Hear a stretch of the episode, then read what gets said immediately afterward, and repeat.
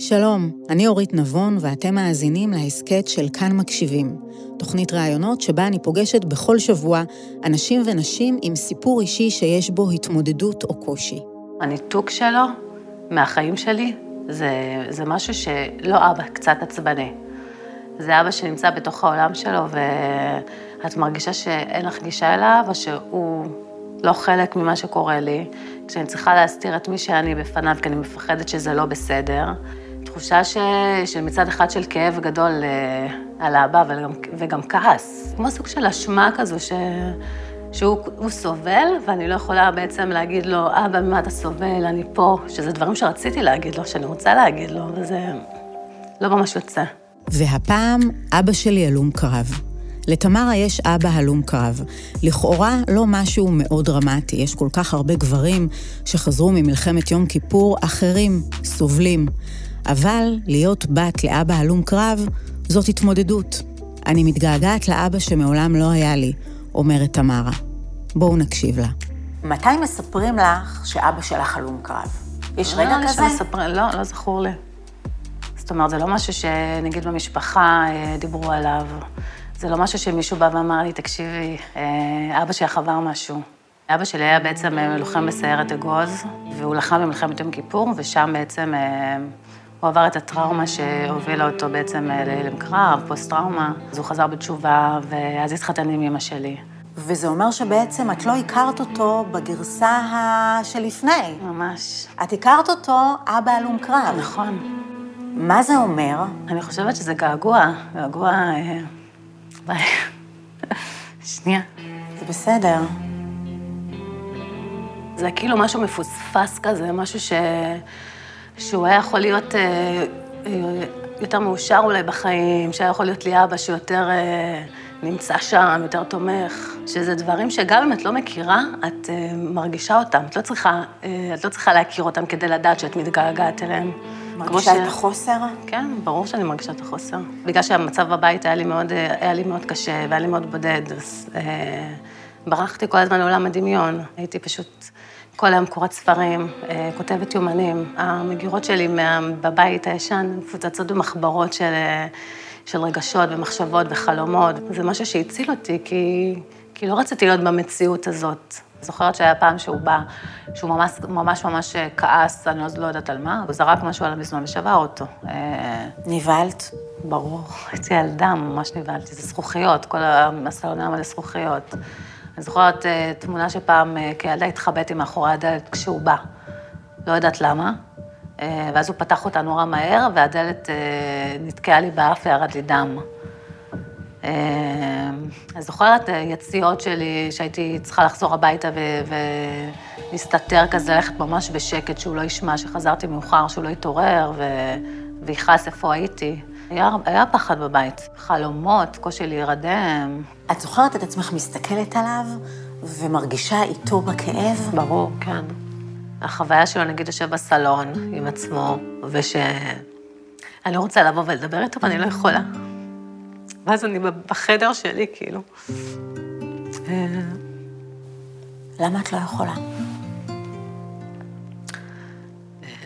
כי משהו עצר אותי. המקום הזה של ה... משהו שחסום, משהו שכבר כאילו בלתי ניתן כזה לפתוח אותו.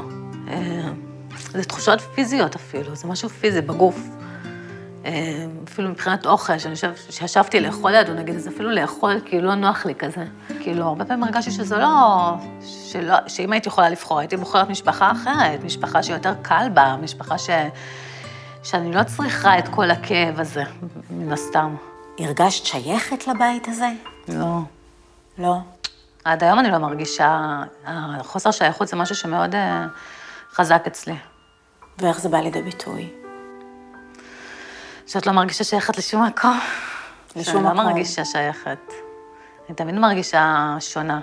אפילו אחרי שילדתי, באתי עם בעלי הביתה, זה כאילו, אני לא, לא עברתי שום דבר בחיים. אני הילדה הזאת שגרה בבית, ולא משנה כמה עברתי וכמה למדתי וכמה תהליכים עשיתי, אני חוזרת הביתה, אני ילדה בת, לא יודעת, חמש-שש, שאין לה כלום, שהיא בלי אור, שכל דבר כאילו יכול להיכנס לה לתוך, לתוך הנשמה כאילו ולהזיז אותו, ברמות כאלו. פגיעה? ממש. זה, לא יודעת אם זה פגיעה, זה כמו רגישות יתר, שמישהו פשוט מוריד ממך את האור, שאת כאילו בלי אור. שאת כמו רגע שהולך בבית, כמו הילדה שהייתי בעצם. אבל איך זה קשור לאבא פוסט-טראומטי? זה קשור מאוד, כי אבא פוסט-טראומטי זה אבא שמהלכים בבית בזהירות יתרה. אני יכולה להיכנס עכשיו למקום, ואני יכולה ממש להרגיש באנרגיות מי אוהב אותי ומי לא.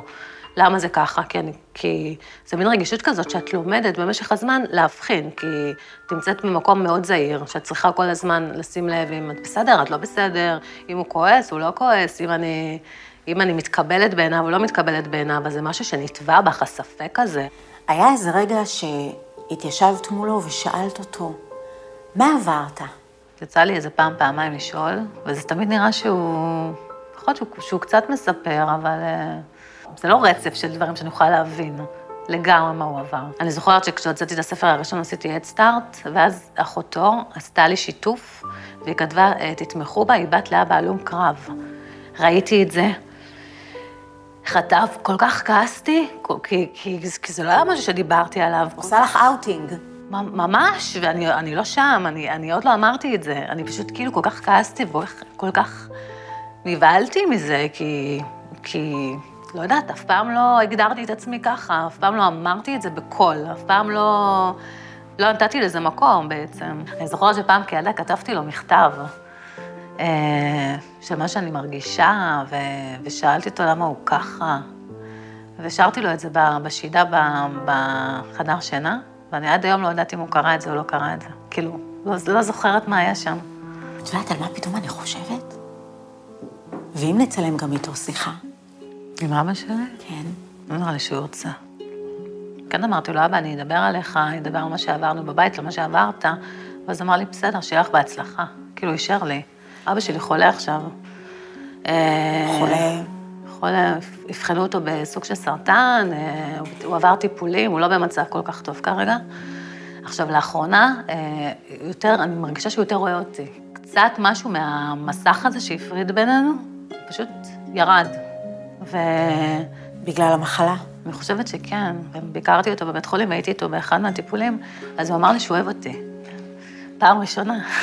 ככה, בלי הקשר? כן, הוא, הוא ראה אותי והתחיל לבכות. והוא אמר לי אה, שהוא מתגעגע לזה שהיינו ילדים, הוא שאל אותי אם אני מאושרת, ואז הוא אמר לי שהוא אוהב, הוא אמר, אנחנו אוהבים אותך, משהו כזה. מה ענית לו? אה, נראה לי שבכיתי יותר, אבל אה, זה גם משהו שאני אומרת לו כבר. כאילו הקשר בעצם יותר קרוב ממה שאת חושבת. נפשית אני חושבת שהוא, כן, שהוא, שהוא קרוב. היום כשאני מסתכלת על זה, אני רואה מקומות ש... שנגיד הוא זכר דברים קטנים, נגיד את הקרטיב שאני הכי אוהבת, הוא זוכר. נגיד הוא זכר אה, שתמיד אהבתי את השם איתמר, וכשגיסתי ילדה, אז הם, הם, אני הייתי בהודו, ובברית הם אמרו את השם איתמר, אז הוא אמר, לא, אבל זה השם, זה השם שלה, כאילו, הוא זכר שאני רוצה את השם הזה. אה, שזה נגיד ממש ריגש אותי. תוהה אם לשאול אותך לגבי גברים בחייך. נכון, יש קשר. האם זה משפיע? אני יכולה להגיד ש... שהיה לי ממש קושי. ב... לא האמנתי שאוהבים אותי. יצאתי עם אנשים, והייתי צריכה, העמדתי אותם במבחנים, אה, כדי לדעת אה, עד כמה האהבה שלהם היא טוטאלית. איזה מבחנים עשית? מנתקת הרבה את הטלפונים, רבה הרבה, עושה דברים קיצוניים כדי לדעת אם הוא יחזור, ואם הוא נמצא שם למרות הכל, ו... ואת מקשרת את זה לאבא הלום קרב. ברור, כי רציתי להרגיש אהבה, אז את רוצה שיאהבו אותך ברמות אה, של, אה, של גיבורי מלחמה, ברמה ש... שיחזיק אותך, שייתן לך טעם לחיים.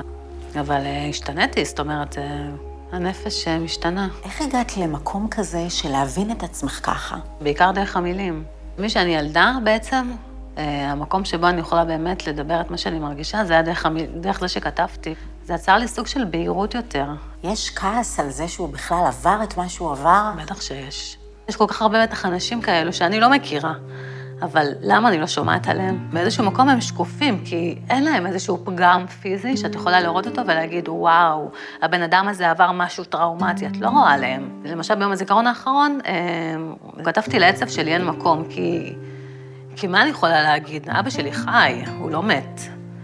הוא חי, אבל הוא כאילו באיזשהו מקום, הוא, הוא קצת, אה, קצת מת. האובדן הזה שלו, הפוטנציאל שהוא היה יכול להיות, והשמחת חיים שיש לו, היא עבדה.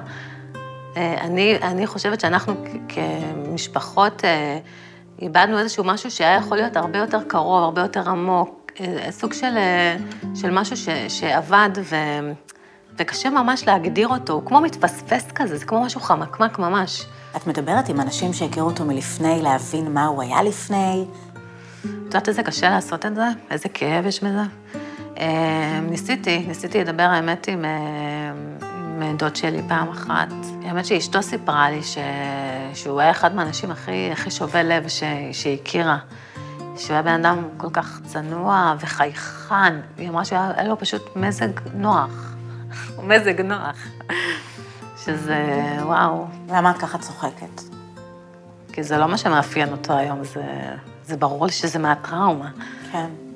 יש בך גם גאווה באבא שלך? אה. על, על זה שהוא אה, גיבור מלחמה. יש רגש כזה? אני חושבת שלאחרונה כן. אני חושבת שלאחרונה אני מבינה יותר אה, שכן, שאבא שלי הוא, הוא לחם, הוא היה, הוא היה לוחם. מעבר לכל התחושות והחוויות והכאב, כן, יש לי גם גאווה. ולהסתכל עליו ולהגיד, וואו, אבא, אתה כאילו, כל הכאב שלך, מי מחזיק אותו? כאילו, מול מי הוא בא לידי ביטוי? מה, כאילו, כל זה בתוכו. זה מטורף לחשוב שבן אדם חווה דבר כזה והכל בפנים, זה, זה לא, זה בכלל לא נקלט. למה בעצם יש בושה סביב הדבר הזה כ, כבת של? שאלה טובה, למה באמת יש בושה? למה, למה את התביישת עד עכשיו? כי באיזשהו מקום את רוצה ליצור תמונה כזאת של אה, טובה, שלמה, אה, כאילו לא רואים עליי, אני חושבת, שעברתי ילדות שהיה בה הרבה חוסר והרבה כאב. למה אני אמורה להתבייש? למה הוא אמור להתבייש? אתה רואה, נגיד, אני מדברת על זה עכשיו, אני נורא כועסת, כי זה, כי זה מבאס לדעת ש, שדבר כל כך משמעותי שבן אדם עבר, ובאיזשהו מקום, כן, נלווה לזה גם בושה שאת לא יכולה ממש להסביר למה. על מי את כועסת כשעכשיו את כועסת? גם על עצמי אני כועסת. על עצמי, שעד עכשיו פחדתי לדבר את זה. זה פחד לבוא ולדבר את זה, וזה פחד שכולם ידעו. זה בעיקר פחד על אבא שלי ממש. ואני מרגישה שבאיזשהו מקום הפחד הזה מלבוא ולספר, אה, הכניס אותי ממש למקום של בדידות, של, אה, של חלק כל כך גדול ממני, שאני בן אדם של מילים, אני לא יכולה לספר. בגלל שהבדידות הזאת כבר כל כך גדולה, אמרתי ש... אני באה לעשות את זה כדי לתת לעצמי את האפשרות למקום. יכול להיות שזה חלק מ... מהדבר שאני צריכה לעשות כדי לצאת לחופשי. פשוט ככה, באמת. כי זה סוג של כלא, לפחד לספר את הסיפור שלך כל הזמן. ורציתי להתגבר על זה באיזשהו מקום, ואני מקווה ש... שבחרתי נכון, אני אשאר אמיצה גם אחרי זה. בתוכנית כאן מקשיבים ניתן לצפות ביוטיוב, בפייסבוק ובאינסטגרם של כאן, וגם בכאן בוקס. להתראות בפרק הבא.